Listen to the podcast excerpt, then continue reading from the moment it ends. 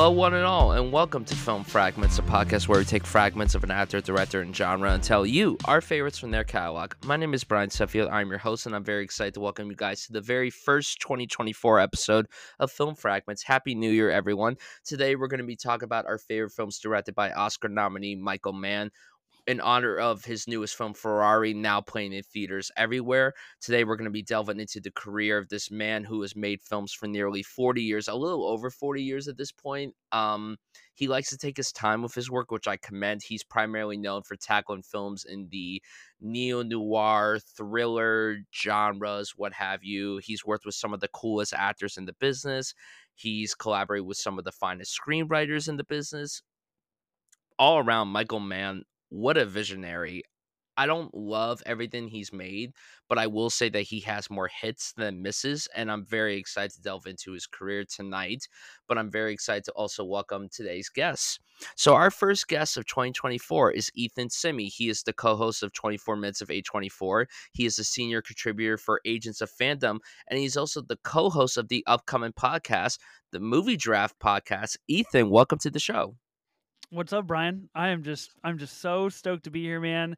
Uh, a whole pod dedicated to Michael Mann is just delectable, just a, a downright treat. So I'm stoked, man. I'm excited to talk. I'm, I'm so excited to have you on. I cannot wait to delve into the career of Michael Mann with you. But before we get into talking about Michael Mann, I would just love to give you the opportunity to introduce yourself, talk about what you do, what got you yeah. into film, and why you love it so much.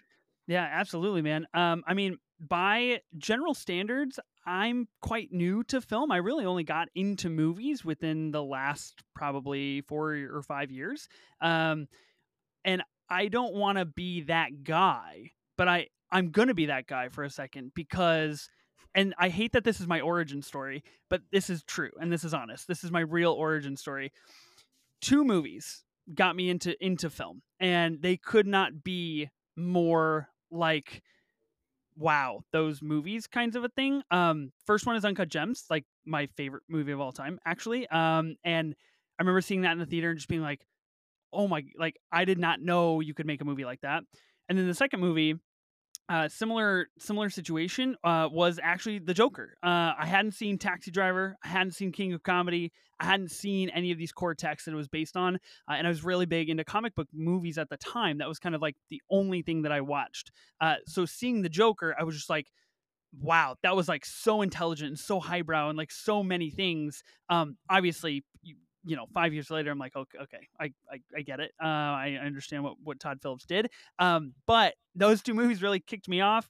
I've loved movies ever since then. I actually just graduated with my um, master's degree in film studies, uh, and I'm very, very proud of that and excited to see hopefully where that takes me. You mentioned I am a, a senior film uh, contributor for Agents of Fandom, so I'm putting out movie reviews on that site um, whenever I can, and um, yeah, writing about movies, talking about movies. 24 minutes of A24 is my my podcast with my co-host Ben. We talk about A24 flicks. Um, right now, we're actually doing the Oscars, so we're just prepping for the Oscars. You're coming on for a pod. I'm pretty excited. You're you're going to be one of our guests uh, for Oscar season, and then we do have a new episode or a new podcast dropping January 16th. Uh, so about a week and a half away. Called the Movie Draft Podcast. Um, it's it's myself, Ben from my other pod, uh, and then Sophie Holsinger from from TikTok and Twitter, uh, famed you know movie uh, personality, and we just draft movies. And um, we've recorded our first episode, and I'm not going to spoil anything for how it went, but it was fucking awesome, and you should check it out when it when it drops. It's going to be a great pod. So yeah, dude, uh, movies are sick, and Michael Mann is fucking awesome. So yeah. Yeah, that's so exciting. I I've been on your pod a few times, and it's been mm-hmm. an absolute blast getting to um befriend you these last few months and everything. And I'm so excited, of course, to come back onto both of these podcasts. I'm very excited to yeah, be man. on these podcasts. It's so much fun. And, you know, you talked about how Michael Mann is awesome, and he is awesome. Yeah. So, transitioning to the topic of Michael Mann, why do you think a lot of people get excited whenever they see Michael Mann's name attached to a project? And what makes you such a fan of Michael Mann?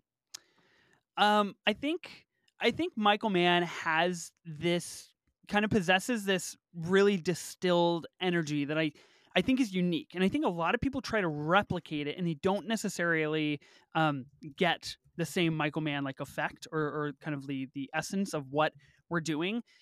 And this is like the the the boiled down reason. Um, but if you follow me on Letterboxd, it's just at my name, Ethan Simmie. You'll see pretty much every Michael Mann film review I give um, consists of me saying something to the effect of Michael Mann just you know making movies about dudes trying to do some work, and it's true. A lot of his movies are just about guys trying to get their jobs done and they either can't or they um, get in the way of themselves or there's outside forces that um, threaten to ruin those you know getting those jobs done and i think that as like a core principle for most of his movies um, I, I know ferrari is like his newest one just a guy trying to run a company um, yeah, sure. He's got a, an illegitimate kid and a and a mistress and uh, lots of other things on his plate but he's just trying to hold it all together and get his job done. That's very accessible to a lot of people, and it just makes for um, quite a simple through line that I feel like for most of his films. Um, of course, he's done the period piece here and there, the biopic here and there, um, but I think when you think of Michael Mann, you think of that very high octane, um, elevated look deep, nuanced character ideals of like what it takes to live, to do what you've got to do. Uh, and that's the reason, the sole reason I think that I like his movies so much that I, at the end of the day, I can just identify and just be like, man, he was just like, guy was just trying to get his job done, you know? And Michael Mann's really good at capturing that. Yeah, he's a very interesting filmmaker because his films tend to be super stylized. He's a guy that is very focused on the style of his movies, but he also finds a way of balancing that with really compelling substance. And my way of looking at a lot of filmmakers is that if you're able to balance the style and the substance, then you're a good filmmaker in my eyes. Obviously, there are some filmmakers that are far superior with focusing on the style over the substance, and that's not everyone's cup of tea. Mm-hmm. I love myself a good film that focuses sometimes on style over substance but I love when there's a nice balance between the two of them. Michael Mann is no stranger to that. And again, the fact that he's been making films for over 40 years, the guy's in his 80s and is still making films. I mean, that really blows my mind. It's really incredible the amount of work that he's done, not only as a director, but as a producer, a screenwriter, and also an author. I mean, the guy has done yeah. a lot of stuff outside of film. He's tackled some television and then some books as well. I really appreciate his range as a filmmaker because you brought up how, of course, he is primarily known for these thrillers that thrillers and crime dramas that he does, but he's done biopics, he's done historical epics, he's done period pieces, he's done it all. And it's really incredible that even someone who's only made maybe like eight or nine films, I'm trying to look at the amount. Let's see, one, two, three, four, five, six, seven, eight 9, 10, 11. He's made 12 films. 12. Wow, nice. And 12. And I that's impressive. Over 40 years making 12 films. Love that so much. And I also love again how he takes his time. Yeah. I, I don't really sometimes whenever a filmmaker makes one film a year, you could tell that there's not as much effort put into them. And not everything that Michael Mann makes is perfect. Just just to get that out of the way. But yeah. I again, think he has more hits than misses. And I'm so curious to see where our lists go. There's definitely going to be some overlap for sure. I will say right off the bat, um, I feel like people are going to hate me for my list because a oh, certain no. film is not number one. Um, but we'll I... have we'll have to see what happens. I um recently we we had an episode of 24 minutes of A24 where we had Variety's senior awards editor Clayton Davis on to mm. kind of give us a preview of the Oscars. We yeah. were talk we were talking off mic before the pod and I was like I'm watching this Mann movie right now. I'm I'm on next week about a you know Michael Mann ranking pod. I'm just trying to blow through a bunch of Michael Mann movies, re-watches, and checking off things that I haven't seen. And um to to your point, he was like, "Oh, interesting. Like I feel like at least the top three Michael Mann movies are pretty unanimous. And I was like, I like we'll see. I don't know. I feel like they are as well. But now you've thrown me for a loop and I genuinely don't know what to expect. So this is exciting. it's very exciting. And I just say without further ado, let's get into the list. So Ethan, what is your number five favorite Michael Mann film of all time?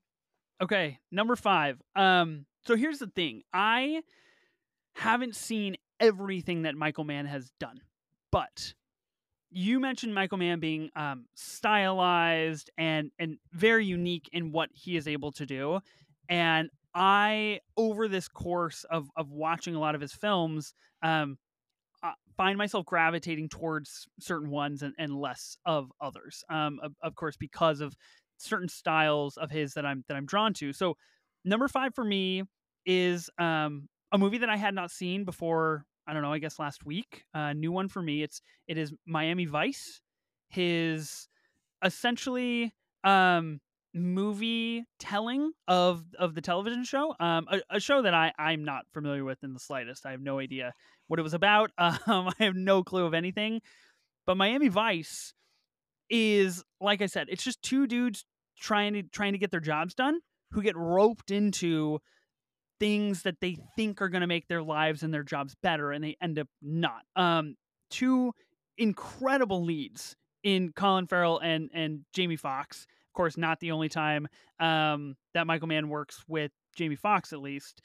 And I I really like this movie. I don't know if I love this movie, but I really, really like this movie because when I watched it for the first time, about whatever, probably 10 minutes into this movie, when you're introduced to these two main characters, we cut to, and it, of course it takes place in Miami, we cut to the very first club scene, and it, it's just absolutely um, elite what Michael Mann does.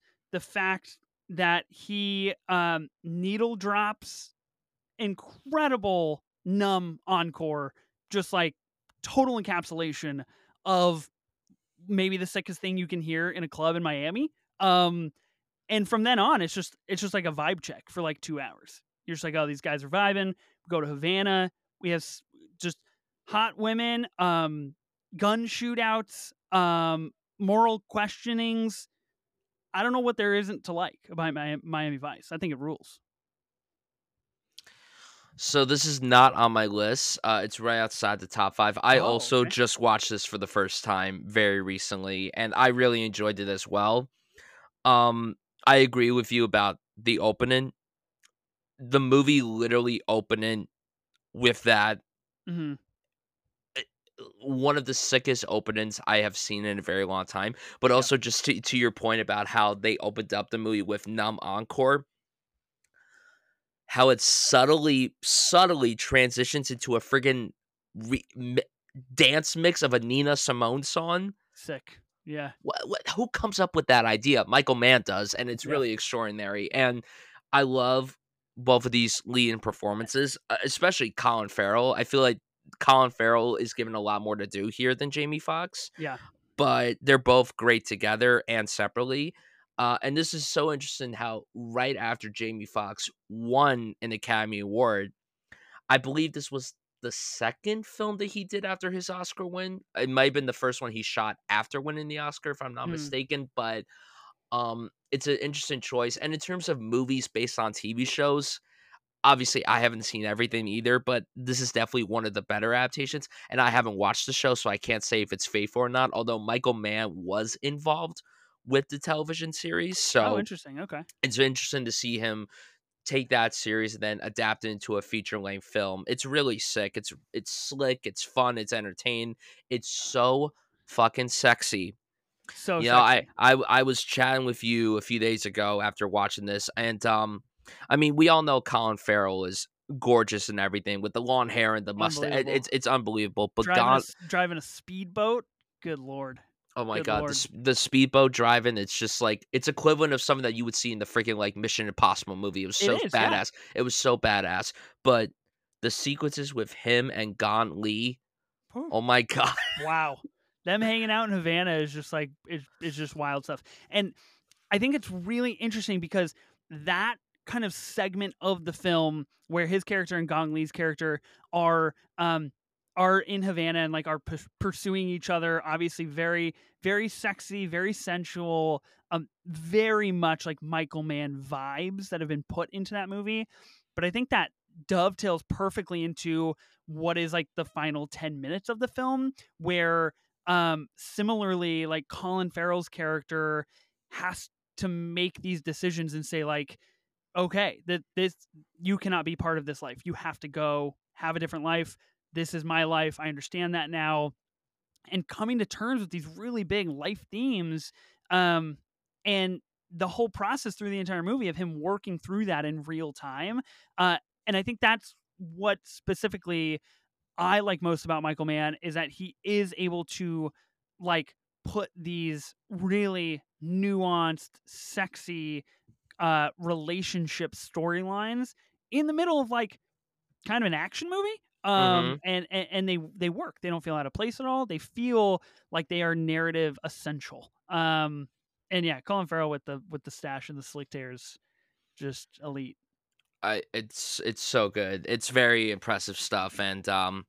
yeah, those sequences with the two of them. God, Oh, I, yeah. I I needed to like fan myself a lot. I'm just like, this is a little too much for me, Michael. Man, could we like tone it down just a smidge for me, please? Um, but yeah, that's a very very good pick. It, it was very close to making my top five, and my number five is probably the least Michael Mann film that Michael Mann has ever directed. I'm going with The Last of the Mohicans from 1992. okay Uh, this is one that I unfortunately haven't seen in a very long time. Probably, honestly, probably a decade. It's been a long time since I've watched this, but I remember really, really digging this. I'm a huge historical period piece fan. I love historical dramas as much as the next guy. And I remember watching this in one of my high school classes, and I thought this film was so badass and so epic. And plus, I mean, the parent of Michael Mann and Daniel Day Lewis, you can't go wrong with that pairing. That's a really dope collaboration, actor, director, pairing. But even though I haven't seen this in a very long time, I will say that I think the action sequences are very well done and the sound work here is really incredible. It actually won an Academy Award for Best Sound. It's also important to Mm. note that this is the only Michael Mann film to have an Academy Award so far, which is very interesting. A few of his films have been nominated, but this is the only time that one of them has actually received an Academy Award. Um, when you think of Michael Mann, this is not one that a lot of people think of right away because this is not something you would think Michael Mann would direct because obviously it's set so far in the past. It's set during the French and Indian War in the 1700s, and Daniel Day Lewis is in it. And you know, Daniel Day Lewis, he gives a lot of badass performances, metaphorically speaking, maybe not so Mhm. much literally. um, but this is a really great turn from him. I mean, you never watch a movie with Daniel Day Lewis and go, "Wow, he was bad in this. He so good in this." And another movie where the relationship is just so alluring and captivating. Madeleine Stowe. If you just watch clips or look up images from this movie, you just watch it, and again, you're literally fanning yourself because of how beautiful both of these people are. And Daniel Day Lewis has his shirt off occasionally in the movie, and he looks great. God, can't go Um, wrong but this is a very strong outing from Michael Mann that I wish definitely got more recognition, and I do wish that I had rewatched it right pr- right before this. But again, we're all busy people. It's it's hard to get around to watching movies. I, if I could watch um like multiple movies a day for the rest of my life, I would love to do that. But unfortunately, I won't be able to do that till I retire for another forty years. So sure I got I got four I, got 40 years to go. But yeah, The Last of the Mohicans is my number 5. This I don't know where you stand on this, but I'm going to ask you anyway. Are you going to pass or is this not on your list? Uh, so this movie is not on my list, and um, actually, I have not seen this film, so I don't have a lot to add to the conversation. It was pretty high on my uh, watch list, go- like going into this into this episode. Um, but like you mentioned, uh, busy lives, and uh, it just it just is not one that I got to. What I do think is interesting, of course, the Daniel Day Lewis of everything is is um, really enticing for me what I think is interesting from like a Michael Mann perspective is that he makes Thief, Thief in 1981. He goes on to make The Keep in 83 and Manhunter in 86. Then he basically takes six years off of like feature filmmaking. He makes some TV episodes, he makes a TV movie, and then he comes back with The Last of the Mohicans, really different from storyline wise and content wise from what the three previous films were and then right after this, he goes back to making Heat. So I just think it's a really interesting kind of curveball in his filmography um, that he may, might have felt ready to do something else or, or be interested in something else. Um, I obviously don't know enough personally to like speak to why Michael Mann chose to um, make this movie, but uh, it's really high on my watch list. I've had it on my watch list for a very, very long time, um, and I'm excited to to get to it one day, but not on my list as of now. Yeah, it's really good. It's a very good DDL performance and out. Mm-hmm. And I mean, you know, it's funny because I I rewatched Phantom Thread recently. I watch it every New Year's Eve, and um, every time I looked at images or stuff from this movie within the last week, all I kept saying to myself is, I kept quoting Phantom Thread, just going, "What exactly is the nature of my game?" I can't follow you for that. uh, that's all I've been thinking. Phantom of. Thread will will ruin you. It'll it'll haunt you for sure. It, it it will always be there. It will never leave my mind. And um, this is not a unfortunately this is not a DDL podcast, so we cannot talk about Phantom Thread. But Phantom Thread, if you haven't seen it, please go watch it. So now transitioning to our number four is what is your pick? Okay, number four for me. Um, I'm actually going back to the John, Jamie Foxx. well. I'm going to the other Jamie Foxx performance. I'm going with Collateral. Collateral is one of the first Michael Mann movies that I saw, um, and I rewatched it recently, and I I significantly bumped it up in my my rating, my ideas, my opinions. Um, for me, this is this is a four and a half star movie on Letterboxd. I think Collateral is truly excellent Michael Mann, if not Michael Mann operating on a on a highly efficient level with the narrative that's at play, really between two people. Not more than that. We're not dealing with a team of people. We're not dealing with a singular entity. We're dealing with just two people and their relationship to one another and their life one night in Los Angeles. Um, of course, Tom Cruise is in this movie as well, flies to LA, basically has a hit list. Jamie Foxx ends up being his taxi cab driver and finds him find, he finds himself enveloped in in helping out Tom Cruise um, make these hits throughout the city um, so he can leave and go back home. I think this movie in particular is a really good segue to just briefly mention Mann's ability to breathe life into a setting and a and a city um, and a time. And so this taking place in LA at night um, is so core to the text and core to the vibe, really, of of the movie and what it's achieving. Uh, there's tons of, of badass moments, really great soundtrack to this movie. Um, I'm not super high on kind of the final act like shootout that we get um, that kind of takes place in, in the building there.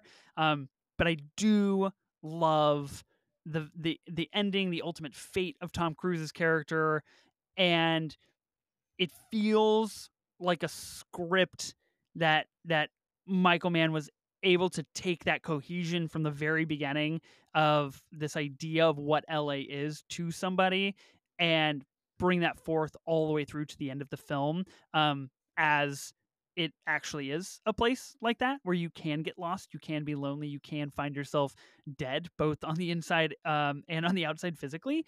Uh, and t- I just want Tom Cruise. I want two things from Tom Cruise when I watch this movie.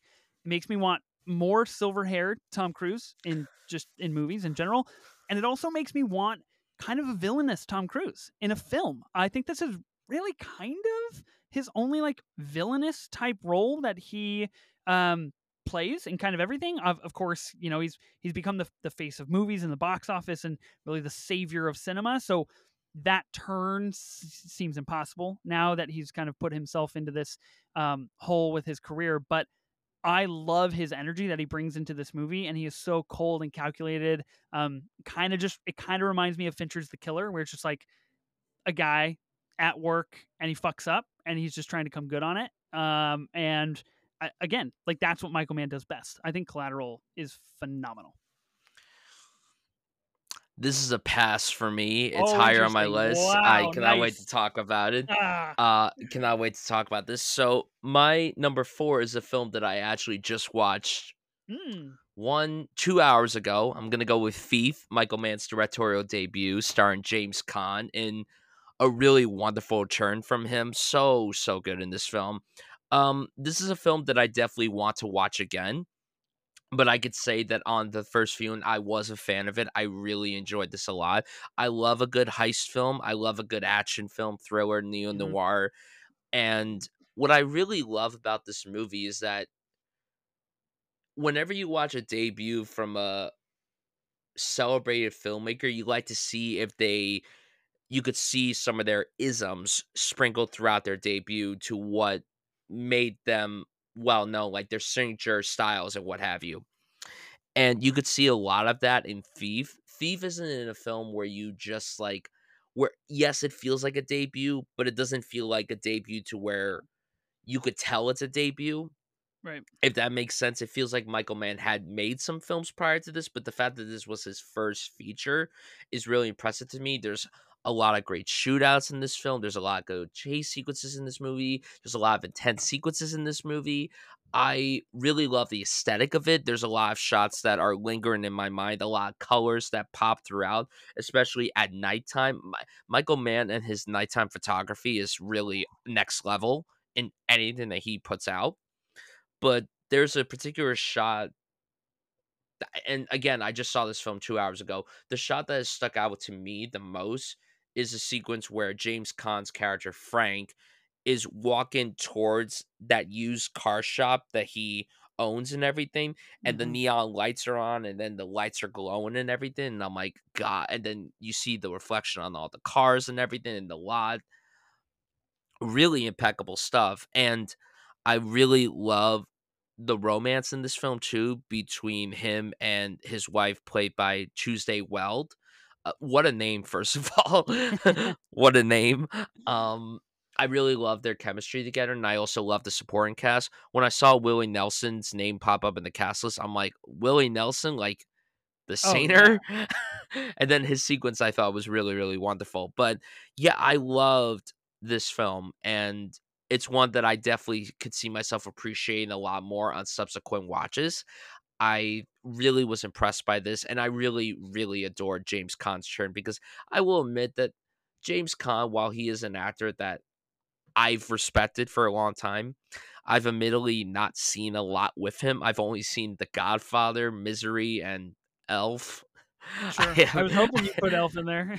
of course, of course, of course. I will admit that it was nice to see him play the lead in something and it's kind of sad that most of the films that he's done, he's always been like a secondary character or maybe the second lead. But the fact that this is the James Caan show from start to finish, yeah. it really showcases this side of him that we pro- aren't really used to seeing from him. And yeah, I loved this film. I thought it was really, really wonderful, and I cannot wait to watch it again. That is my number four. Are you gonna pass, or is this not on your list? Um, I'm gonna pass. Nice, okay. nice. Can't wait to hear your thoughts on that. So now going into our number threes, what is your pick?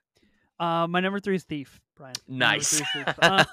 um, so it's been a long while since I've seen Thief, and um, unfortunately ran out of time to rewatch it. But before this show, I really wanted to.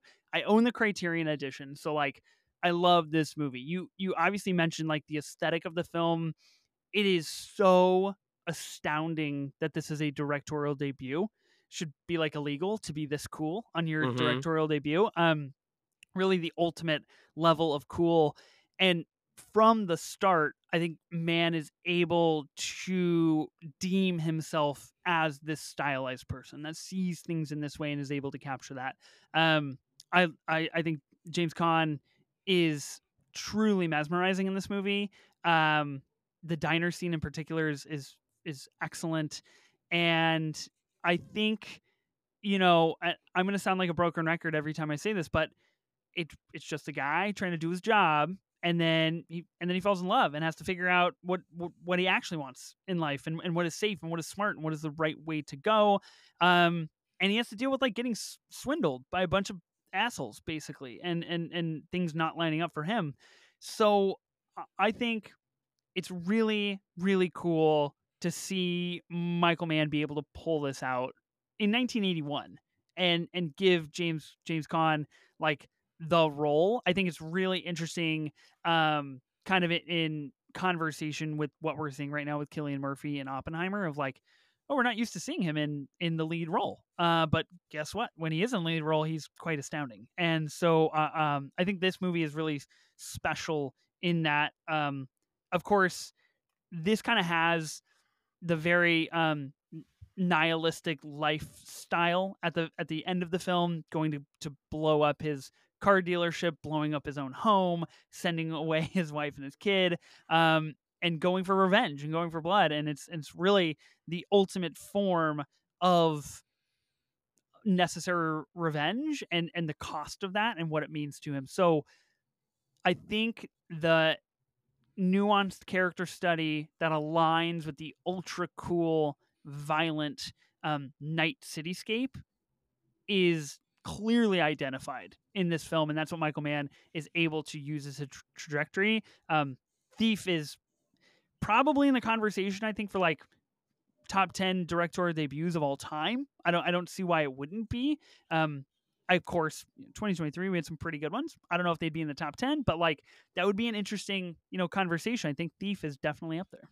Absolutely, I agree. Uh, again, echoing your statements of like it should be illegal for a directorial debut to be this badass. It's So insane, and it it it works so well, and uh, it makes sense why it's been such a staple for not only Michael Mann's career, but the genre as a whole and cinema when you really think about it, especially when you look at directorial debuts from some of our all time great filmmakers.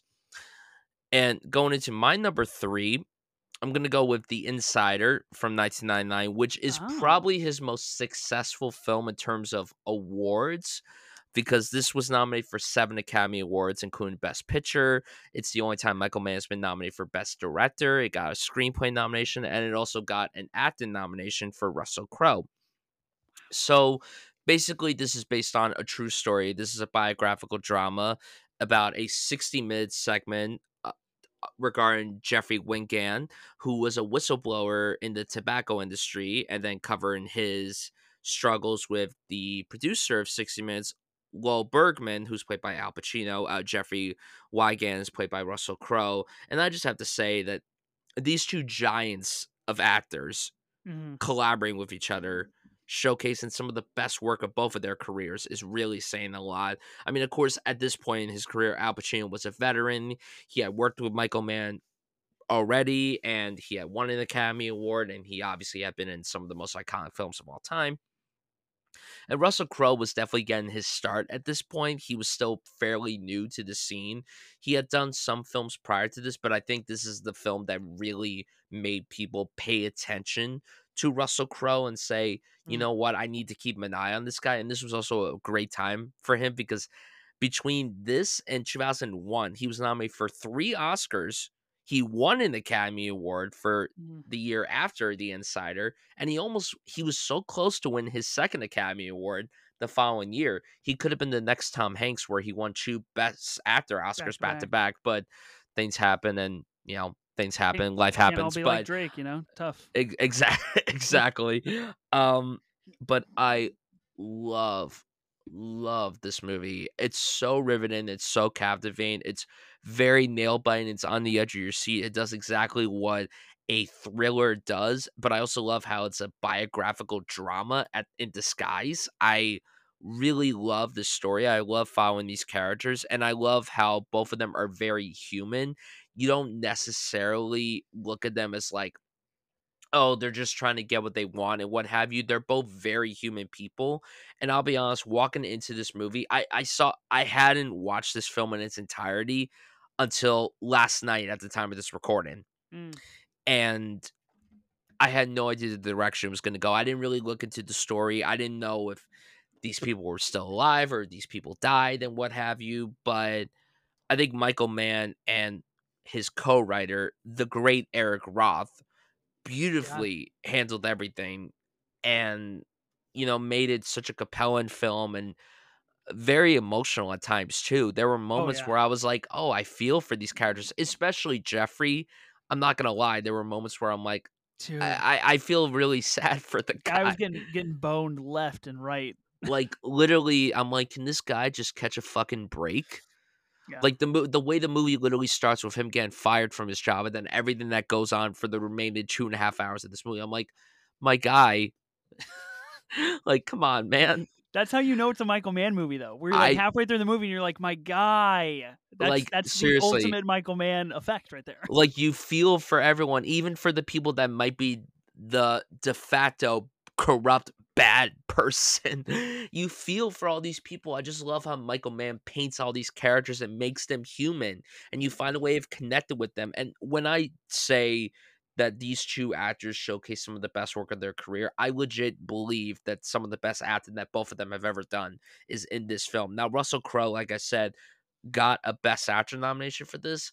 And really thinking about this, I mean, the guy's put out so many incredible performances, but there's a part of me, and I mean, my opinion could change tomorrow. There's a part of me that thinks this might be my favorite Russell Crowe performance now. Mm. It's tough to say because I mean, I love Gladiator and I I think it's cool he won an Oscar for that. A Beautiful Mind, of course I love that film too, but I don't know, there's just this side of Russell Crowe where he's so vulnerable and everything. He's not a very scary guy in this. I I feel like when you watch Russell Crowe in a lot of movies, he's very tough and everything Mhm. and he definitely comes off that way a little bit, but he's also just a regular dude. He's a family man. He loves his family more than anything in the world, which really uh, struck a chord with me and made me have so much respect for him.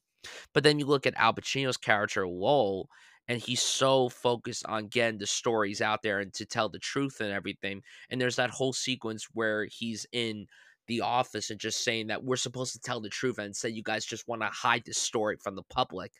And then, you know, him doing his typical outbursts and everything, which are always a delight to watch every single time he does them in any Love it. movie. Good or bad, it doesn't really matter to me. But um I really adored where this film went. There's an argument to be made by some people where they may think that this is his best movie. Um, I don't think it's his best movie by any stretch of the imagination. It's also obviously not my favorite thing that he's done, Mhm. but I really adored it. And I will say, when I was watching this, I almost gave it the five star treatment. It was right there. It was so close. But I think on the second watch, that's going to happen. I try not to give a lot of five stars on first watches for most movies. Sometimes it's unavoidable. Like Mhm. When I saw Oppenheimer, and you, we both love Oppenheimer so much. Oh yeah. Um, that was one of the few times where I'm like, "Yep, five star first viewing." Sure. there's no no there's no question about it. But um, I really love the swings that this story goes, and I love the ensemble here too. Christopher Plummer, always a delight to watch him in anything. so good. Friggin' Michael Gambon in the five seconds he's on, I'm like, oh my god, it's Dumbledore. I got so giddy seeing him on screen. Although his American accent, not my favorite to be honest. His Kentucky Southern drawl, I'm like, all right, Crazy. Dumbledore. I'm like Dumbledore. Let's calm down with the Southern drawl, please. Yeah. Um, but no, I love the movie, and I also really want to commend the choice of music here, not just the score, but in terms of the songs here. I mean, we talked a little bit about this with Miami Vice of how Michael Oh, Mann right. utilizes music and essentially makes it a character of its own. But I really love the sequences with music here, especially there's this one sequence where it, it's Jeffrey hit like an all time low, and he's just sitting in a hotel room, and Fucking then you just scene. you you, scene. you you get that shot of him just looking at the painting, and then all of a Wow. sudden it like subtly transitions into him watching his kids playing the background the backyard, and then in the background, um. Bergman's just like, oh, tell him to answer the fucking phone. And then the man just like, I can't. I, and the man just like, I can't tell him that. Yes, you can. Mr. Bergman is telling you to answer the fucking phone. And then he just grabs the phone, slams the door, music abruptly cuts. Fucking remarkable Yeah. stuff. Truly remarkable Genius. stuff. Yeah, The Insider is incredible. This definitely is higher on your list. Am I right? Uh, yeah, it's it's uh, we're on number three, correct? I just want to be Yeah. safe. Okay, We're at number um, three right now. Yeah, I'm gonna I'm gonna have to pass. So now our top two. I have a feeling that this is one of the top two. So and I and I think I know what your number one is, unless this is your number one, which I'm very curious to see. So tell the li- so tell the listeners what your second favorite Michael Mann film of all time is. Uh, so you know, very much like what what just went down. This is my number two as well. So, um, the Insider. Here's here's the thing about the Insider, is that I, it is it is a five star film for me, and I've only seen it once, and here's why. Because I I knew nothing going into this movie. I didn't see a trailer. I didn't know that it was Pacino and Russell Crowe until I clicked buy on Apple TV. I didn't know shit about this film. Completely blind. And I was like, huh, based on the Letterboxd ratings, that seems like a safe way to go as like a first time watch in case it might make might crack my top five. I was looking for something to, to get in there. I watched this on New Year's Eve 2023. So instead of watching the Phantom Thread, I watched The Insider. I was home alone. My children were asleep. My wife was um, staying staying the night at a at a bed and breakfast with a friend. So it was just me, just hanging out, being a dude, being a guy, watching Michael Mann make movies about dudes trying to do their jobs. And this movie finished, and I was just, I was so elated. It felt like a cathartic experience to to discover and find what I think is is a Michael Mann masterpiece. Um, mm-hmm. and to just get it and and really I've I can only describe this feeling as like something that I get either from from Michael Mann or something as powerful as like as like an Oppenheimer. It's very hard to find comparatives where you finish the film and you get up and you're just like that we we we fucking did it. We made a movie that is so good and it's so elite and it's so smart and so well done. You just feel so vilified. And I think a lot of things you touched on about this movie, I, I totally agree with, especially that scene. I was going to bring that up if you didn't. I think like this film was nominated for best editing. I, I think that's probably why. Like that scene, when that happened, I was just like, I was speechless and breathless. And I was like, only Michael Mann could do this and pull this off. Um, really huge tinges of um, Network, the the, the classic uh, movie in, in um, this film. Like you mentioned, you get you get Pacino doing what he does best. Two more things that I think are really interesting that I wanted to touch on. He makes Heat in 95 and then he makes The Insider in 99. Both movies with Pacino as a lead. Both movies uh, feature Diane Venora as the love interest, which mm-hmm. I think mm-hmm. is is fascinating from a man perspective. Um, second thing is that we we really get this fascinating, all-encompassing juxtaposition between Pacino's character Lowell, who who works um, at 60 Minutes and is trying to do his job and get these get these stories out, and then Russell Crowe's character of Jeffrey Wigand, and you get this great juxtaposition of these guys that find themselves on polar opposite sides of trying to do their jobs and how they're enabled to do their jobs from different perspectives of responsibility and power and um, authority. And both of them figure it out somehow. Some way they they get to where they need to go and they level the playing field and they're able to use each other to recalibrate basically the power dynamic that they feel in their lives. Um, and and whether that is for for better in in Jeffrey Wigand's case and of coming up, or for worse in Pacino's case of Lowell, and realizing that um, he might not be the man that he thinks he is, or how he has always thought of himself as. Um, so many moments I could just do a whole pot on the insider, and I'm just like, I'm I tweeted this when I watched this movie because I tweeted like, "Oh, I'm, firing up the Insider. Like, let's see what's going down." And then I quote tweeted, and I was like, "How the fuck did nobody tell me that a, just a five star Michael Mann masterpiece is sitting out there?" Nobody said anything to me, and so I, I'm using this as a as a public announcement platform. If you haven't seen the Insider, please do so. You're you're letting yourself slip if you haven't seen the Insider. It's just it's so good, dude. It's so good. Yeah, it's it's it's incredible. It's it's so good, and I'm trying to figure out who beat Russell Crowe for Best Actor because I, I Oh, really cannot stress enough how incredible that performance is. So he lost to um he lost to Kevin Spacey for American Beauty. Oh, well, American Beauty cleaned up that year, dude. I mean, what It you did, it yeah, did. Best Picture, Best Director, Best Original screen yeah, Screenplay, that's tough. and and in The Insider lost the adapted screenplay Oscar to The Cider House Rules. Oh, Wow, what a riveting film! what a bu what a bummer here. Come And on. look, and you want to know what was nominated alongside it? Election, masterpiece in my opinion. Okay, The green, the the oh, dude, so good. The Green Mile, near masterpiece in my Okay. opinion. The Talented Mr. Ripley, near masterpiece in my opinion. And The Cider House Rules, I haven't seen it, but I'm sorry. There's no way that The Cider House Rules is better than the four films that I just listed. here's the thing about Michael Mann in the Academy, and he is a notch up from this kind of com- comparison here, but like he definitely, and I know I've referenced David Fincher once, but he definitely gives off the vibes of of a Fincher, where it's just like the Academy just like doesn't get him, pretty much. I agree. M- Yeah.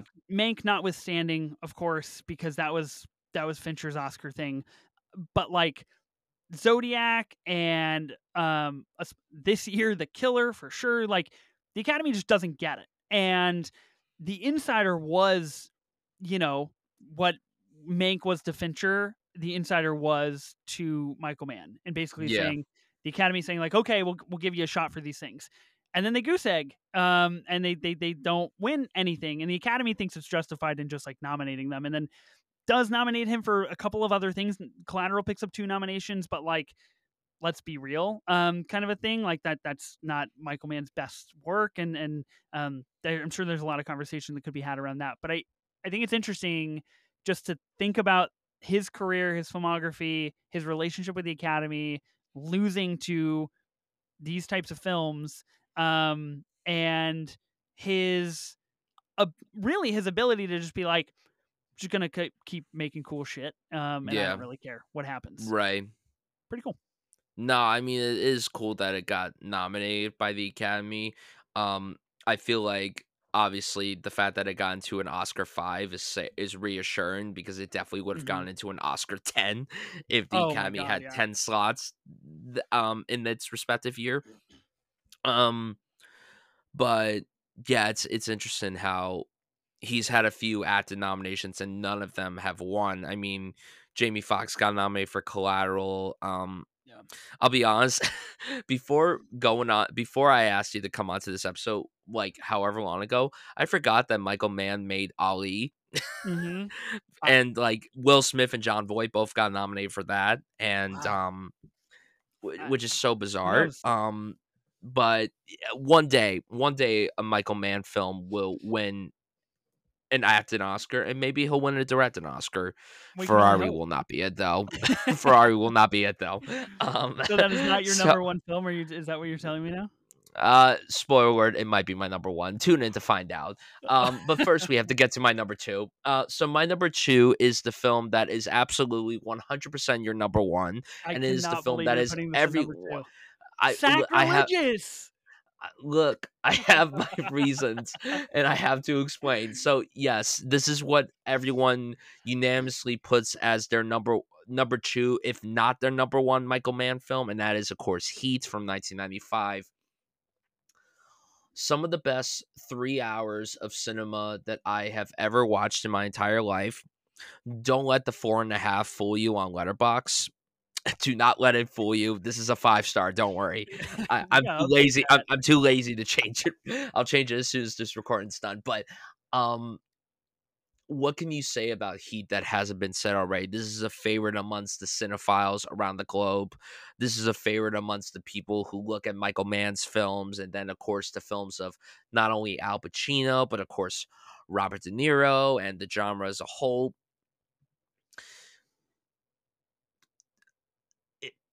It's really hard to articulate my thoughts on this movie because again there's been so much that has been said that like that has been said i mean what can you add to the conversation that has been said already so i've seen this film uh, prior to this week, I had watched the film so long ago, and I thought it was great.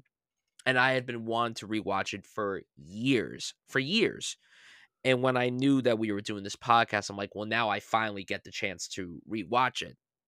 And I'm so glad I did because, again, eh, this is a long movie. Does it feel long? Yes. Does it feel three hours long? Honestly, no, it does not. Hmm. It feels like maybe two hours and 10 minutes. Like, you you can make an argument that I know there's there's a discussion going on right now of like, do all these movies need to be super long and everything? If it benefits the story, then let the filmmaker cook and make it as long as it needs to be without overburning it, without burning it, um, overcooking it. And to me, Michael Mann did not overcook this at all in the slightest. This is such a delicious film. It really is. I mean, uh, the action sequences here are so fucking good. They're so extraordinary.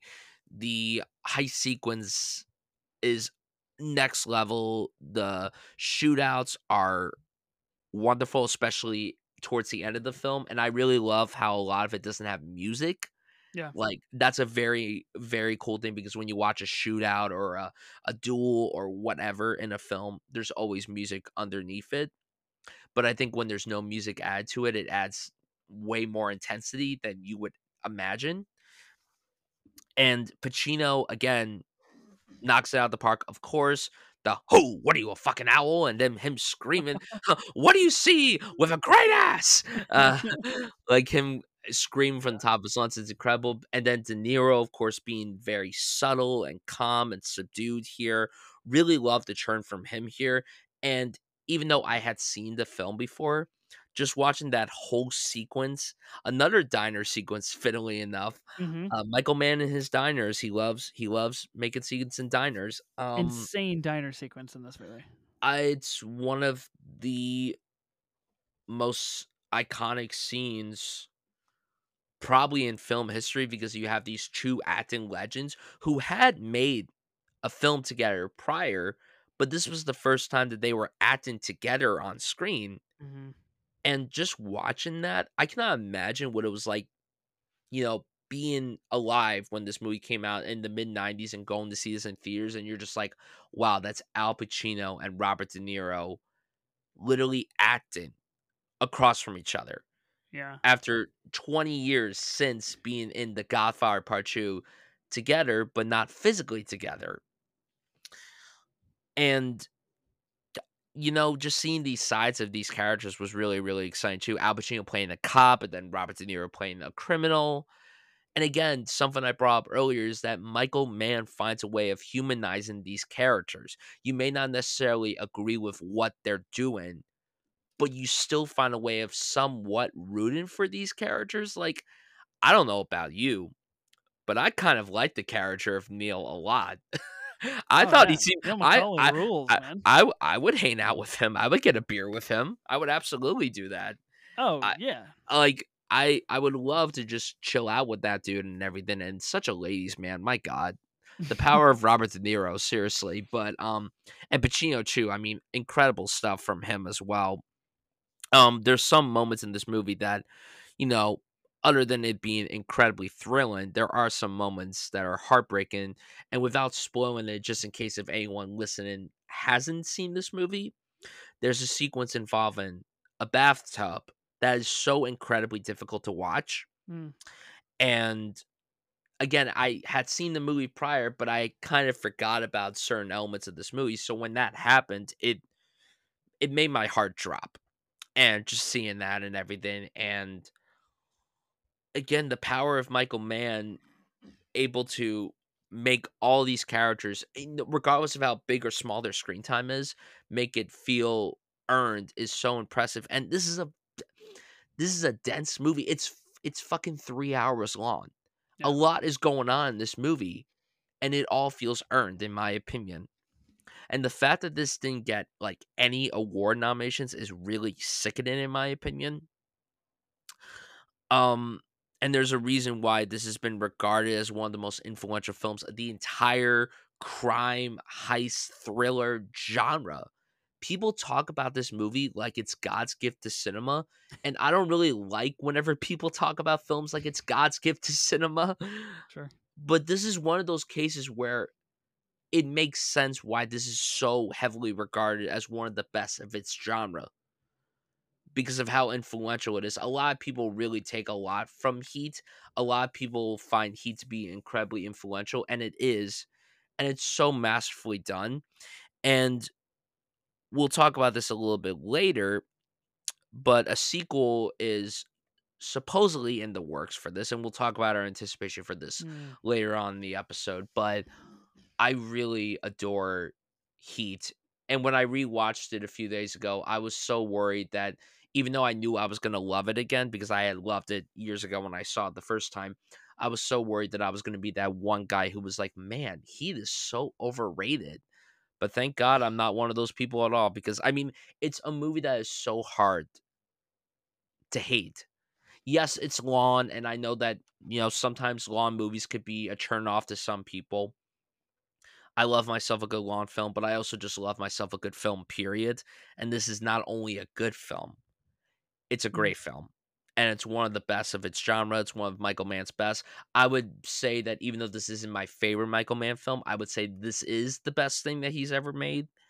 Um, you can make the argument of separating best and favorite. And even though I've only seen this film twice, um, it's definitely one that I want to watch over and over again. And it's one that I absolutely could watch over and over again, even though, again, it's a long, beefy film. Yeah. Incredible work all around from everybody involved. And that ensemble kicks so much ass. Shout out to Val Kilmer for delivering a kick ass performance in this. I loved him so much in this. But yeah, Pacino and De Niro working together just really chef's kiss in my book. I love, love this film so, so much. And I know that everyone's going to hate me that this isn't my number one, but I just want to say to everyone be grateful that it's n- my number two and not like my number five. Just be glad it's in the oh top two. Imagine. So, so, you know, I feel like uh, you're going to add on a lot more to this. Mm. And I kind of saw this coming. So tell the listeners why Heat is your favorite Michael Mann film of all time. Well, here's the thing, Bryan. I haven't been listening to a single word you've been saying because you're wasting my motherfucking time. um, I'm happy that it's your number two and not your number five, quite honestly. So there's that. I love Heat. Uh, obviously, I'll try not to go on too long because we could do we could do like a three part Heat series here. Um, and in in pods, I have a tattoo of a juice box that says "action" on the juice box. Um, a la the action is the juice. So I love Heat. Um, Heat it, to me is is like a like a truly a five star masterpiece, especially um, and even outside of like the Michael Mann kind of realm of things. I think this is where everything that that Michael Mann can and should do melds kind of perfectly. Of course, you you mentioned um, the the diner scene between uh, De Niro and Pacino, and this really truly fascinating juxtaposition of like what's a normal life fucking barbecues and baseball games hmm and like what what is life to certain people and what is a job and what is um a, a- a melding of who you are in your soul and in your core and what defines you as a person um i think it's incredible that that pacino plays this role of, of vincent hanna um and then goes on to play a very similar role in the insider of course based on a on a, on a um, real person but like this i job identity crisis essentially. Um really incredible incredible final 20 minutes of this film um that you know is is the ultimate leo meme of like okay i get it i, I get why it's called heat you got to be ready to, to leave when you feel the heat around the corner um and um you know in in the essence of what you did I, I won't spoil too much of the ending but i I view it as as very um, kind of uh, emotional and, and romantic between these two guys that are just trying to do their jobs. Um, they are are are parasitic leeches to one another and they cannot survive without the other um, regardless of, of what they might think. Of course um, i mentioned diane Ver, uh, venora being in the insider as a love interest. She is um, justine hanna in this movie.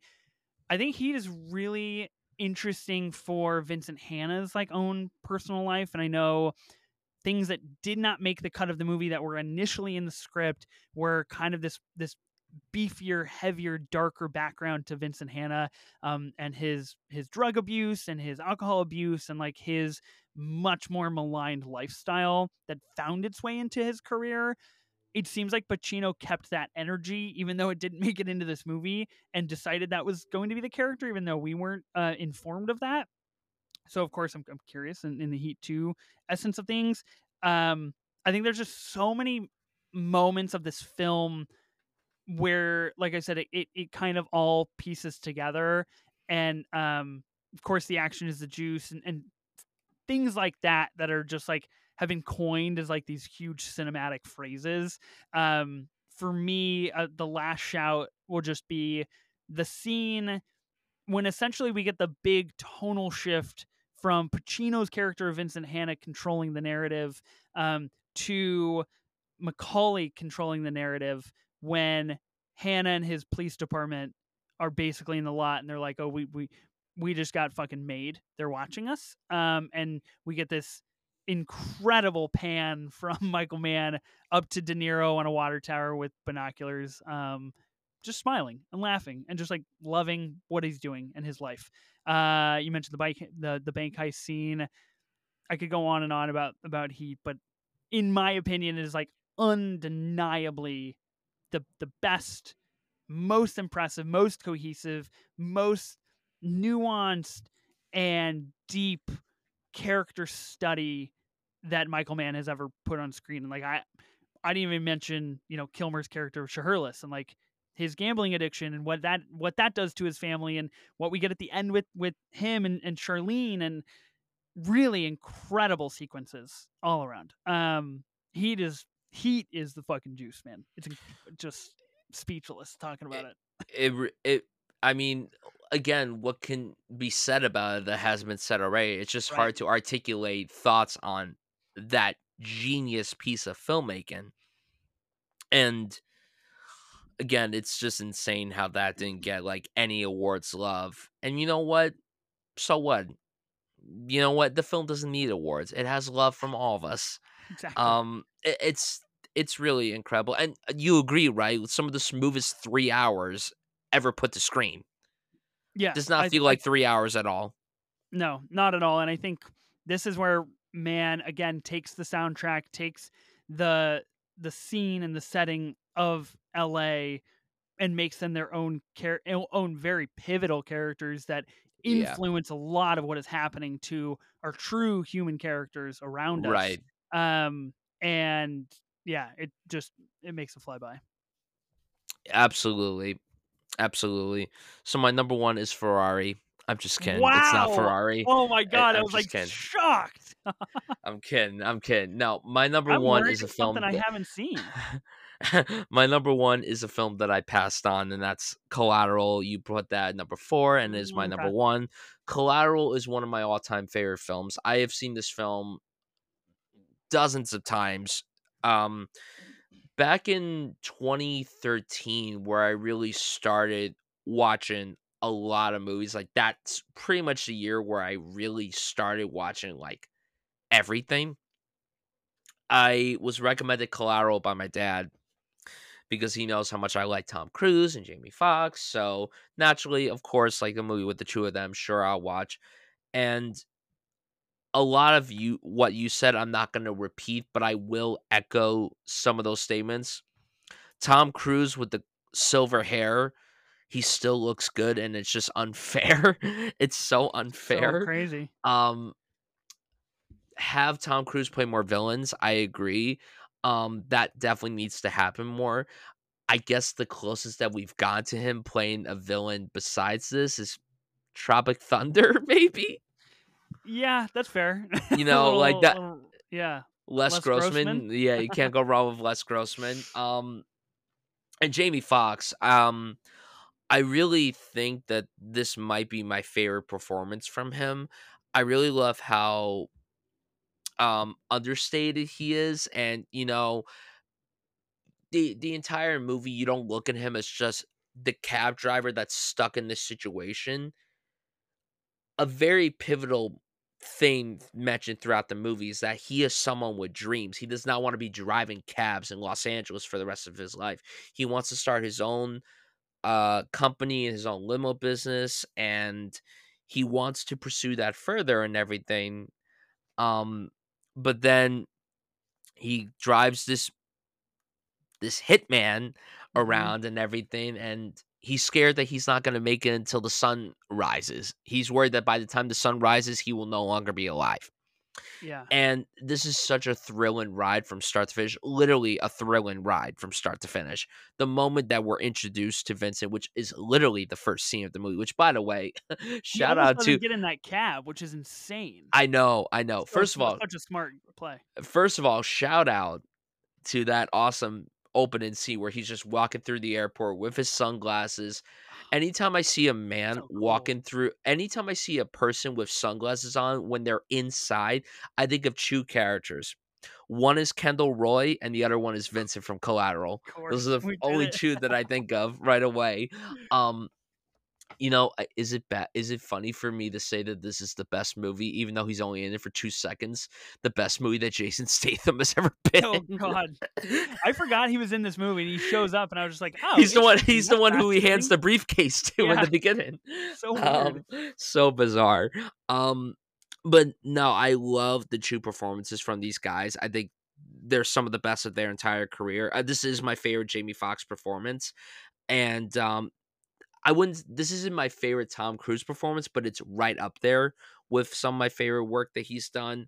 Um, I mean, he is very terrifying in this, which is so strange to say about Tom Cruise in movies because, you know, usually you're rooting for Tom Cruise. You never go, oh, he's scary and intimidating and terrifying. But this time, he's like genuinely like on the edge of your seat. And the sequences where he's on his killing sprees, but then there's the sequence where he chases um Max, Jamie Foxx's character, outside the hospital, and there's that Oh, great yeah. sequence where he's doing, you know, the Tom Cruise running everything, just running That's- down the stairs. I'm just like, bruh, Listen, that that's like- that's the pinnacle Michael Mann just two dudes trying to work scene because I- Tom Cruise tackles Jamie Foxx and he's like, "Stop getting in the way of my job." he, literally, literally uh, says that. he literally says, "You're screwing with my My work." Yeah, exactly. Like that's literally what he says to him, and there's so many sequences where you think that it's just going to be calm and laid back and relaxing. A sequence that I think of right away is when he goes to that jazz club oh yeah. and he talks to that guy and then you could just see I love how the camera just stays on the jazz player's face. Like as soon as it's revealed like what Vincent is talking about, how he just goes from smiling to literally like being like terrified Mhm. like that. And again, the camera just like knows when to cut back and forth and everything. There's these great reaction shots on Max and everything just sitting in the middle of all this. Um and then of course the nightclub sequence. One of Michael Mann's best scenes of all time. Yeah. Uh fantastic brawl equivalent to for a long time this was my favorite nightclub sequence in a film and I would say that this was the best one that I had seen up until 10 years later when the first John Wick came out. I was gonna say it's a John Wick. Uh, li- like until. John Wick came out, like I I thought of that right away. Um, but yeah, the action set pieces here are incredible. The performances are fantastic. Uh, shout out to a few supporting players: Mark Ruffalo playing the cop. We have Jada Pinkett. Smith as the lo- possible love interest to Jamie Foxx. We have all the other characters that Javier we meet. Bardem what- playing a- a Javier. Bardem. We have Peter Berg in a role, which is very very strange seeing him you know Mhm. not direct and everything um and the songs here now it, obviously this being my number one it's my favorite thing that michael mann has done whenever people ask me about my favorite usages of song in film and this is going to be so cliche but this is i think the scene that everyone talks about when it comes to the music of this movie when they're driving and they see those coyotes, and then So friggin' perfect. friggin' Audioslave starts playing, and I Dude, what is up with Michael Mann and Audioslave? Like he just he's he's obsessed. I I will tell you that at this point, at the point when I had seen this movie for the first time, obviously Chris Cornell was still with us and everything, and those that man's vocals were just something else. He was he Mhm. was really something else. Um, I was very sad when we lost him a few years ago. Um, and when he had passed away, the first thing I thought of was this scene from Collateral. And the reason why I think about this scene so much is because like it's before the big nightclub sequence, but it's just a moment where like you get this tender moment between the two characters. Like he stops the cab, he sees the coyotes, and then you just you get this really long shot on Vincent where you know that there there's something in him. There's some human side of him. Inst- like it's so deeply buried in him. And there's that incredible monologue towards the end of the movie Yep. where he says, Someday my dream will come. And I'm not going to lie, I got very emotional because it's just like, you know, we're all still chasing our dreams. You know, we could be in our teens or we could be in our 60s and we're still looking for our dream. Mhm. Like that's a very universal thing. And I really love how that's a pivotal element to this story. You don't really think about that. You think of this movie as just like a throw where a hitman takes hostage of a cab driver and forces him to drive around to uh, go on his killing spree. But it's so much deeper than that. These are two very lost people. These are two very lonely people, one way or the other. I mean, one of them is lonely because he likes to be lonely, and the other one's lonely not necessarily by choice. And I really love how these two guys, even though it was this one chaotic, crazy, batshit night, I think they kind of needed to find each other in th- this Mm. particular time of their lives. I, I th- this film is just so much deeper than it has any right to be. It's a fucking thriller about a hitman taking a cab driver hostage and forcing him to drive him around. But it's much more than that. It's a really beautiful film, and I'm getting emotional talk about freaking Collateral of all movies. um, but I mean, again, the power of Michael Mann and just his storytelling. I really adored the film, and I was looking up some fun facts a while back about this movie. So at one point, Michael Mann was actually not even supposed to direct this movie. This was actually at one point scheduled to be the directorial debut of Steven Spielberg's cinematographer Janusz Kamiński, which would have been very, very interesting to see that. Um, the writer of this film, Stuart Beattie, he got the idea of this when he was taking a cab from the Sydney airport. Not sure how he came up with the idea of someone being taken hostage, but hey, all power to him.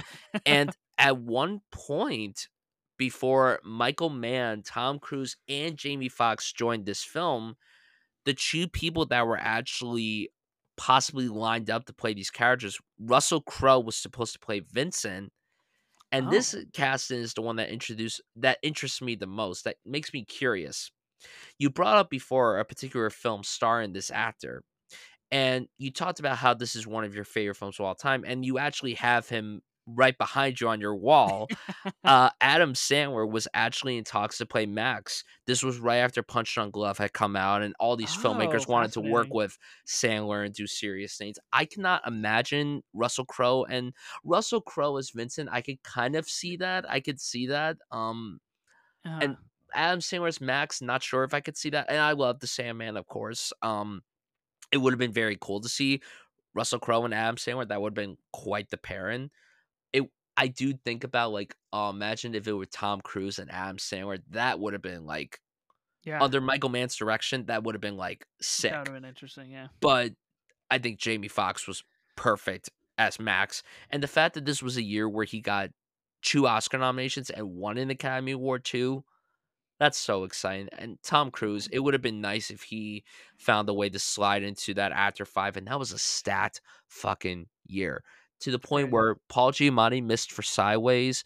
Um, Jim Carrey missed for Eternal Sunshine Yeah. and Tom Cruise missed for Collateral. And I know that when you talk about performances, maybe Tom Cruise's performance in Collateral isn't the one to talk about. I mean, Jamie Foxx really is amazing, but there's so much credit that should be given to Tom's performance as well. Yeah. It's again, it's a different side of him that we hadn't seen from him. We only pictured him as like the heroic, badass, cool guy, but instead he played this very villainous guy that is so unlikable and so terrifying to be around hmm that even still there's a human side to him, which I really loved. So yeah, I adore Collateral. It's my favorite Michael Mann film. It's one of my favorite films of all time. I've seen it countless amounts of times. I will not stop loving it. One of my favorite things ever as a film fan was when I was in high school and I had a film class my junior year, and we each got to pick a film that we wanted to talk about for our final. And I chose Collateral because I didn't Nice. want to pick a cliched answer. So I'm like, nobody in here has watched Collateral. So when I was playing mm. clips from the movie and that sequence where, you know, he throws his briefcase onto the LA freeway, Yeah. everyone's like, "Oh shit!" Like I just Yeah. heard even the even even my teacher who hadn't seen Collateral, she was like, "Oh my god!" Like I could just hear her mothering Yeah. cuss words under her mouth, and I'm like, "This is the reaction that I've always wanted." um, but yeah, Collateral is my number one. To me, that that's a masterpiece. Um, I really love it.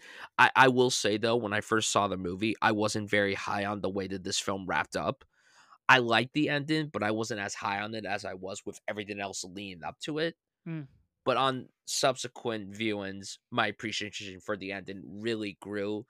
And every time, every single time I go into New York and I ride the subway and I'm just Oh, waiting for a subway, I always get worried there's going to be someone running and Tom Cruise is just going to jump across the platforms. I just get word that's going to happen. But yeah, I love I love Collateral. It's my number one Michael Mann film of all time.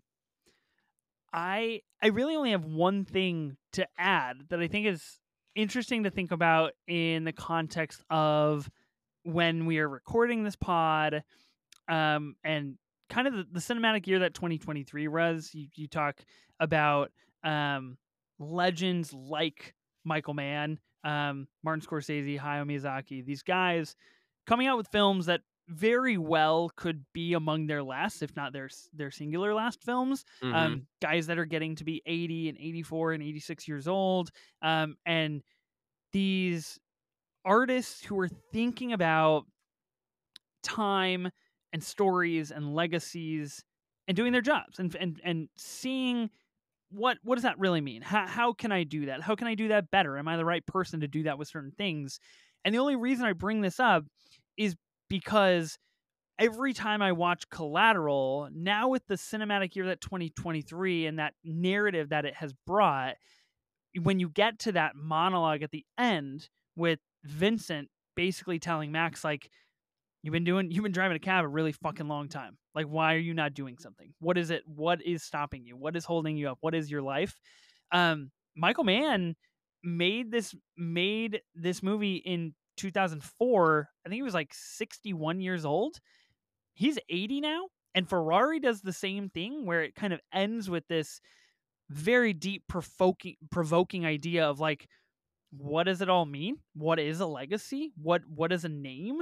And even at 61 in an in an action thriller specific film, he's able to work in these ideas and elements of like what is that? Would how how am I telling stories? Am I telling the right stories? What is my job? What is my life? What is my legacy?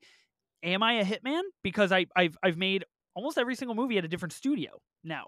Um, am I telling the right things? Am I doing all of these um things that are, are worthy of thinking about and um and kind of parsing out through life? So I, I I am so happy that Collateral is your number one. I'm so disappointed it's not Heat, and I I think it's so interesting to think about Collateral in the context, and especially like Michael Mann in the context of like this great director is 80 now, and he's been thinking about his legacy for a really long time.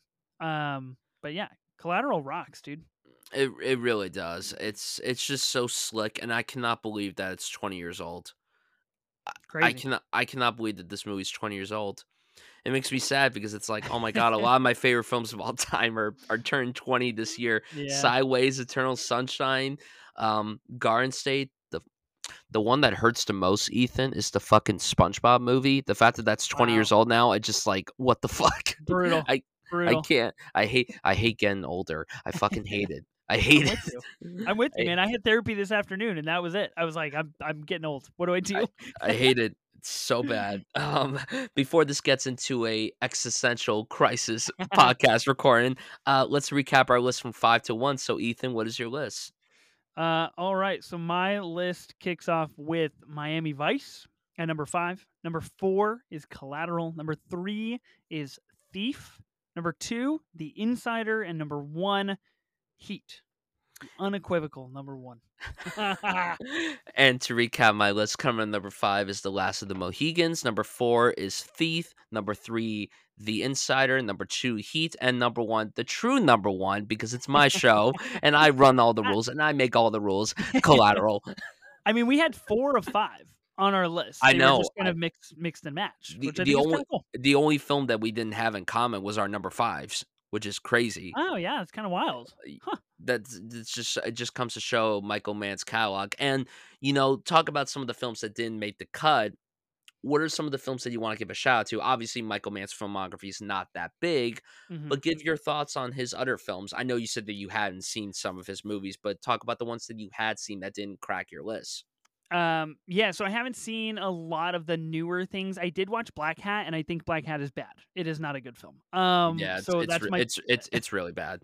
that's my thoughts on that. Um, not necessarily like not even the fact that it's like a bad movie. It's just like Chris Hemsworth sounding bad for two hours. Um, Mm. so there's that. That is my last place right now on my list, and then I only have one more spot because I've only I've only seen seven Michael Mann movies, which is crazy because um instead of watching new Michael Mann movies, I just fucking rewatch Heat, and that's my problem. I don't Um, blame you. number number six is Ferrari. I think Ferrari is good. I don't think it's great. I think it's interesting and um, thought provoking, and has bad VFX and a pretty um, weird pace, and falls into this really niche group of Adam Driver playing an Italian who is trying to maintain a worldwide conglomerate company and bangs his really hot partner on a table. Um, so like shout out Adam Driver for doing that in two separate movies. Um, also shout out House of Gucci for being the other movie and being far better than Ferrari in my opinion. Um, but yeah, that's I mean that's that. That's my whole. That's like my my seven my seven Mann movies. I, I was a little disappointed by Ferrari, but you know that's okay. Michael Mann's eighty. What are you gonna do, right? Yeah. Yeah, Black has not very good. I'm sorry to the Black Hat fans if there are any fans of, of that movie out there. Um I don't think so. I, I think we can all There- collectively agree. There, was a there's mess. gotta be there's gotta be at least one. There's definitely there's definitely at least one. Um th- what else is there? So Ali I've only seen parts of.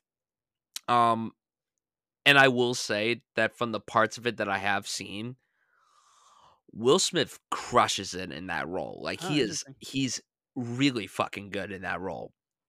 And he looks exactly like Muhammad Ali. It's pretty uncanny how Mhm. like the transformation that he brings to that is really insane. Um, of course, Miami Vice. We talked about that. That didn't make my list. Uh, Public Enemies is actually really solid and very underappreciated. I feel like a lot of people don't talk about that. I think that pushing aside everything that that's going on in this guy's personal life, I do think it is one of the better performances from uh, Johnny Depp, where you know he's playing a normal character um and he and he is actually really good in this I, I i have to say when johnny depp is given a good script and works with a really good director you could get a really good performance out of him and he is Mhm. really quite good in this and i love christian bale in it as well as uh marion cotillard. Um it's definitely not a michael mann film you hear a lot of people talk about. Even when it came out a lot of people weren't really talking about it. Um and it's set during the great depression. It kind of feels a little bit like michael mann's version and it's not exactly like it but when i look at images or clips or whatever i kind of think of it as like michael mann's peaky blinders which is kind of cool Oh, okay. um when you really think about that. And uh and then Ferrari. Um, it would not be an honorable mention for me. It would be a dishonorable mention for me. I, I didn't I didn't really like Ferrari. Um, there were parts of it that I found to be really exciting and riveting. I Oh liked yeah. Ad, I liked Adam Driver in it. I thought he was good, pushing aside the accent work. But let's be honest though, his accent work was not even the worst in the movie. Oh dude. Uh, Penel- Penelope Tough. kicked Penelope kicked ass. I thought she, She rocked in the movie. She was the best part of the film. I thought she uh, she understood the assignment and she kicked so much ass. She was she's always good. She's always fun to Yeah. watch. Um, some of the racing sequences are so impressive to watch because again, you're like an 80 year old directed this and it's really impressive. Um, Mhm. Patrick Dempsey has no right looking that great with that hair color. Like, I you- I was like so cold on him being named the sexiest man alive in 2023, and then I saw Ferrari, and I was like, oh, I get it now. We No, did it literally makes sense. I think when I saw the film at the New York Film Festival, it was like not even that long after it was announced that he was the sexiest man of the year. Yeah. And I'm like, yeah, it makes sense. Now it all makes sense. oh yeah. But um the important thing to note about this movie, everyone's like, stop casting Adam Driver's Italians. I would rather take five more movies with him as an Italian than have to watch Shailene literally do a terrible accent again. Wow. Yeah, we gotta. Someone's got to help Michael Mann in his casting decisions moving forward. Um, it's, it's Like- it sounds like Heat Two is shaping up with good casting decisions. Speaking of Adam Driver, but like, yeah, we we we could have recast some people in. That's we for sure. really we really could have and without spoiling anything regarding this particular scene even though this is based on true story of course um how did you feel about that final car crash sequence because i'll be honest when i saw the movie i had no idea that was going to happen because i haven't really looked into the story and it definitely caught me off guard in the moment i was like oh shit but then Yeah. thinking back on it i'm like wow this was really bad Um, yeah, I had no clue it was coming. I I was shocked. Um, I was really really astounded. I think the VFX was quite poor. Yeah. Um, in that scene and pretty rough. but I think um I think it worked. I think it was effective for the movie. Um, I still like it as a scene. I, th- I think it's good, and I think it is obviously core text to like this theme and idea of like legacy with Ferrari and what that meant to him and what that means and, and things like that. Um, so yeah, I, I think it's I think it's fine. Right. Definitely. And then to talk about upcoming titles. Now this isn't confirmed, but he has stated that his next film is going to be a sequel slash prequel Yes, to Heat. we did it. And and Adam Driver is supposedly going to be starring it. And you know what? I'm all for it. so in. I'm so in, dude. I so I own Heat 2. It's been a book, so if you hear this or if you've seen the news or whatever and you're like Heat 2, that Heat doesn't need a sequel prequel. Come on, people. Um, Michael Mann wrote Heat 2 like 10 years ago. It's it's it's been in existence. Um, it's a book, it's a novel. The book itself is a prequel and a sequel. I believe it is focused on Shiherlis and like his um perspective and point of view. Of course, uh, Val Kilmer unable to like fulfill that role now if that were to be the thing of you know the, the easter egg culture that we're living in if michael mann were to succumb to something like that um i don't know maybe he top gun mavericks it who knows anything's possible but i think Heat 2 sounds fucking incredible i can't wait to read the book of course now that now that the movie is going to be coming out and i think adam driver is a million percent the right person for that role um the height aspects got me a little worried because like De Niro not that tall. Um, Driver quite lengthy fellow. So I don't know, hmm but I'm feeling excited. Supposed to start shooting this summer, summer 2024. I don't know. Maybe it comes out in 2026, and we just we can pot about it then. Who knows? Yeah, I am very curious to see how this pans out. I have not read the book myself. I'm not much of a reader, so you're not going to catch me reading this book. But um I'm I'm very intrigued. I'm very intrigued. I can't say I'm excited for it um because Michael Mann's most recent film kind of let me down. Again, he has more hits than misses. Um but Heat is his baby though. Like It- he gets Heat. He made Heat. It didn't make. Ferrari. It is. It is. You know, if someone were to ask me right now, am I more excited for Gladiator 2 or Heat 2? I'm gonna say Heat 2, probably. I'm I'm gonna say Heat God. I 2. thought you were gonna Um, swerve on me on that answer. well, I well, to be fair, I mean, Gladiator 2 has Paul Mescal and Pedro Pascal and Denzel Washington. Um, but you know, this has Adam Driver, so it kind of automatically takes the lead all the way. So, um, but also Heat's a better film than Gladiator, and you're talking to a big fan of Gladiator. But yeah, I'm very excited for Heat 2 whenever Michael Mann has that coming out. And I also love that he's dabbled in television work these last few years. He's directed a few episodes of television. Yeah. Um, his most recent television out, and he's directed the show called Tokyo Vice on Max Yeah, I heard which. I which I have not watched, but I've heard pretty good things about it. Um, although I don't want to watch because of who's the lead in it, unfortunately. But Okay. um, yeah, uh, you know, all subjective, of course. But um, yeah, Michael Mann, uh, what a man! I can't believe we went through this whole episode without saying Michael Mann, what a man. Um, We suck.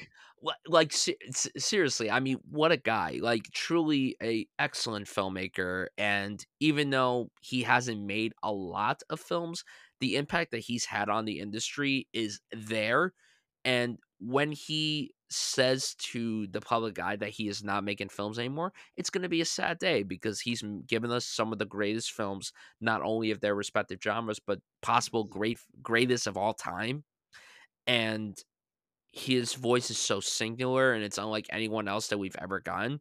And I love the guy. I really do. Talking to you about him tonight made me appreciate him a lot more than I thought I did. So I'm really glad that we had this discussion. But what are your final thoughts on Michael Mann before we close out this episode? I mean, yeah, I think I think you said it quite well. I think Michael Mann is is quite singular and um ingenious in the things that he does do. He has far more hits than misses. Um, even though he he does have his misses. Um, I I just I commend him for like just making cool shit. Like just quite honestly. Um, and I'm very excited for if Heat 2 is next or whatever the next film might be. Um, and you know, like you said, I, I one of those directors where it's just like I, I hope he just never stops making movies. I, don't care if I get a Ferrari every three or four years. I'll take that over like just never getting a Michael Mann movie again because I think nobody has quite figured out how to do it the way Michael Mann does it. And I'm fascinated to see what comes next. Like, what is that next generation? Who is that next generation filmmaker that's going to fill that niche hole um, that Michael Mann is currently occupying a, a very large space of? Um, so yeah, I don't know. Thanks for having me on the pod, dude, and getting to talk about Heat. I can't ask for more. That's hey man, thank you so much for coming on. I had a blast getting to have you on the podcast finally, and Oh, you yeah. being the first guest that I had on this year, all, all- just all around so exciting. So thanks again for coming on, Ethan. I really had a blast talking with you tonight, and I would love for you to tell the listeners where they could find you online. Where could they find your work? Yeah, I am uh, at Ethan Simmie on Twitter or X or whatever you want to call it. Um, I'm also at Ethan Simmie on Letterboxd. Uh, you can follow me there and see me really try hard to have funny, quippy reviews um, that just ultimately don't land for pretty much uh, anybody. Um, I, I'm writing for uh, Agents of Fandom currently. You can find my my writings and my reviews um, there, and then I am the co-host of 24 Minutes of A24 as well as the Movie Draft podcast that is premiering on January 16th. Both of those are going to be on Spotify, Apple Podcasts, um, wherever you get your shows. Um, and uh, yeah, if you like movies, I, I highly suggest you tune into those. Um, give me a follow, and I don't know, listen to me quote Heat more probably on my other shows. I will put links for all that in the description below. Definitely go check out Ethan's work and go follow those podcasts for sure. Just do yourself a favor and go check them out. They're really great stuff. Seriously, like uh, 24 minutes of A24. I I'm not just saying this because I was on it and because you're here, but I love that show and I'm so excited Thank for the movie draft pod. I cannot wait to see how that pans out when it comes out. I'm so so excited. So follow Ethan's work, link in the description below everywhere. And you guys can follow me on all socials at Bryan Sudfield. You guys can subscribe to the show on any podcast platform, rate and review, share it around. We have a Twitter and Instagram so you guys can stay up to date with what's going on with film fragments. Let us know your favorite Michael Mann films. I'm very curious to hear your guys' list. better better fucking be Heat or don't chime in at all. Oh my goodness. Don't don't listen to the guests. it's all about me. Listen to what I have to say. I'm just kidding. I'm just kidding. I know. Uh, let us know your favorites. Thank you guys so much for listening to this episode. I really appreciate it. Stay tuned for more great content coming your way within the next couple of weeks. And I will see you guys for the very next episode, Film Fragments. Take care, everybody.